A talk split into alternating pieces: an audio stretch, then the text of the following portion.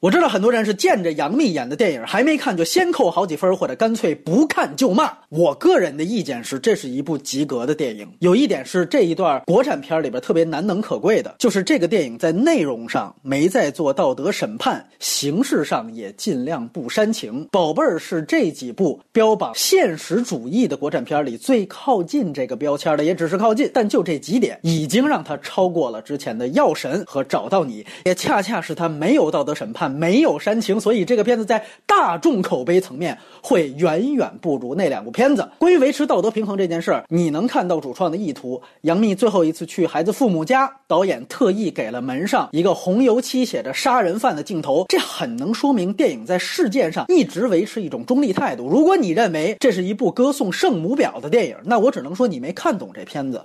我们都知道，这片是改编自八年前的天津吴刚女婴事件。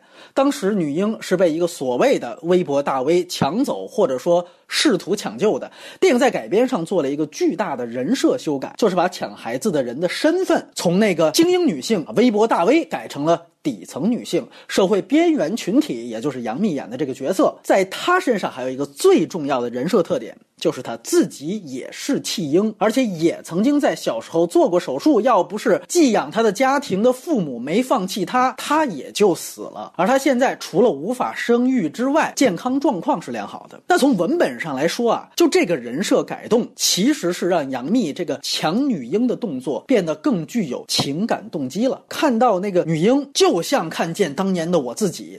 那站在他的角度来说，这几乎是一种生理性的动作，我就要去救。那从客观上，电影其实。也在呈现的是这位底层女性她回馈社会的一种方法，一种只属于她自己认可和认定的方法。那当杨幂这个方法最终失败的时候，电影同时也展现了一个很冰冷的现实，就是她的方法并不被公理甚至是法理所接受。所以电影还有第二个重大的改编，就是杨幂因为抢女婴，所所以被捕了，着实在拘留所里面待了一段时间，有那么一个镜头，还因此丢了医院的工作。换句话说，电影让。女主因为抢女婴的行为付出了代价啊，而且是法律的代价，丢了工作，甚至背了案底。所以有一点我也明确，我看到一些人说这个片子是在为原案当中抢女婴的行为洗地，或者说是歌颂圣母婊，这些都是无稽之谈。因为人设有了根本性的改变，而且原案中抢女婴这个行为并没有受到什么法律制裁。其实你会发现，宝贝儿啊，这个片子它这个人设改动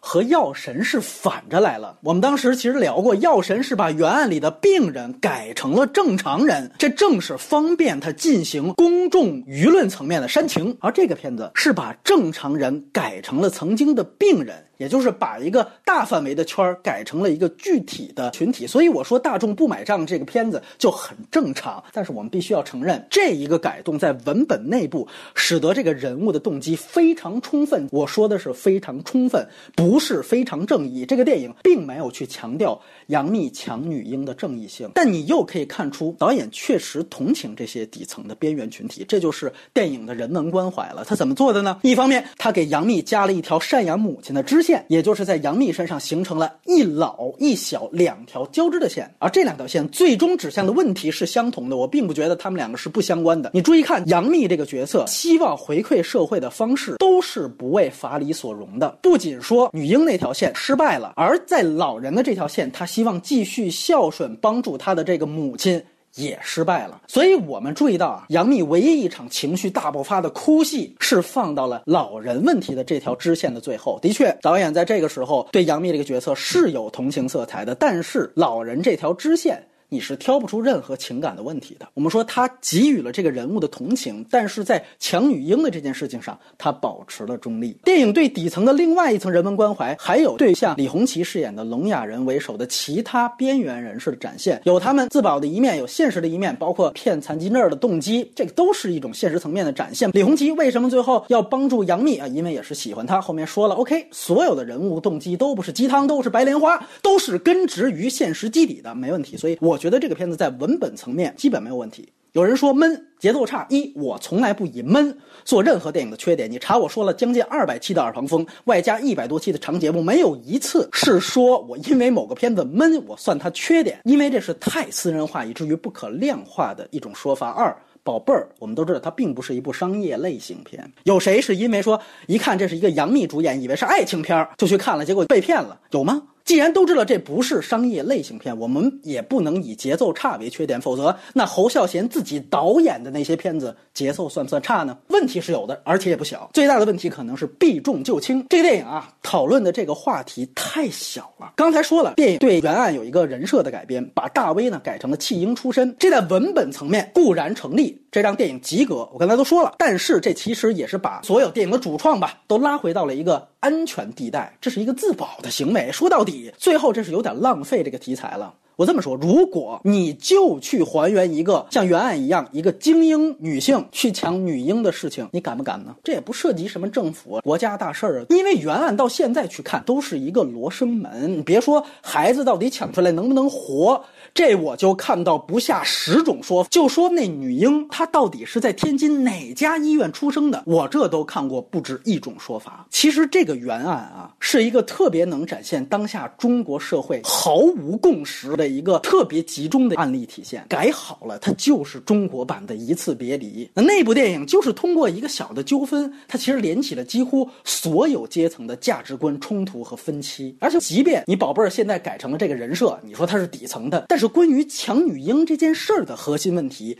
你仍然是有机会去触及的。这里有两个核心问题：一，在事件层面，就这个女婴她是不是肯定救得活；第二是在主题层面，它其实有一个。家长的监护权和孩子生存权的矛盾，这个是你主题上应该作为核心展现的东西。而这两个核心在这部电影当中，其实都被主创一笔带过了，它都没有成为叙述的重点。有人说，在事件层面上，不是孩子最后死了吗？这里面它也很模糊的一个概念，就是他的死亡到底是不是因为他必然就救不活，还是说因为父母之前已经把这孩子送到了那临终关怀医院，耽误了所谓黄金的救治时间，导致他。的死亡，这个电影在这方面都没有清晰的交代。有人会说，一次别离最后不是也没给答案吗？那个是我道德困境，但是这个是事件层面，孩子到底是不是能救活？你如果也不给一个清晰的交代，是你没交代清楚，性质是不一样的。如果你不把这个事情说清楚，更高层面的主题就建立不起来，就是家长监护权与孩子生存权的这个矛盾。这个电影基本上没有触及，而原案当中，其实这一点是最关键的一个问题，就是他面临着有人强行的剥夺了。家长的监护权把孩子给抢走了。那这个可能是让这个事件成为了一个巨大争议。当然，另外一个争议是那个大威喂奶的事儿，电影也把这个情节给擦掉了嘛。如果把喂奶的事情去除掉的话，它其实最核心的问题就是一个路人能不能随随便便的去剥夺家长的监护权。那么这里其实还涉及到另一个问题，就是说，如果这个家长在这个孩子能被救活的情况下，他不去救，那么有谁可以合理，甚至我们必须要说是合法的去剥夺家长的监护权？那显然只有一个人，或者说只有一个机构有这个权利，就是法官。法庭可以做这件事情，所以在欧美这件事情是由法庭来做的。这个电影一定要上升到这个层面，原案本身它建立的这个丰富度和复杂性，否则的话大家都是在互相谩骂，这东西没有任何意义。我看完这个电影，其实也没有摘出更让大家觉得反思需要想的地方。我觉得这是最大的遗憾。你就应该形成的这样一个呼吁，就是当如果家长的监护权有违孩子的生存权的时候，家长的监护权才是唯一可以被剥夺的前提。那在这样的一个情况下，中国有没有这样的法律？好像是空缺的。那么怎么办？呼吁立法。而这个电影它其实进行了一个巨大的顺拐。就是他把他拐到了一个底层出身的轴的这样一个秋菊的形象，也就是后来范冰冰在我不是潘金莲里面演的这种形象。这种形象的出现，只能对于文本自圆其说有效，对于原案的还原是根本没有更大的帮助的。而我不得不说，我们放弃对于事件复杂性的交代，而去给一个这样人物这样加戏，这是不是一种对于冲演技奖的一种帮助？现实主义必须有揭露、有批判，而在这个层面上，这部电影太浅薄了。它没有带节奏，它没有道德审判，但是它太浅薄了。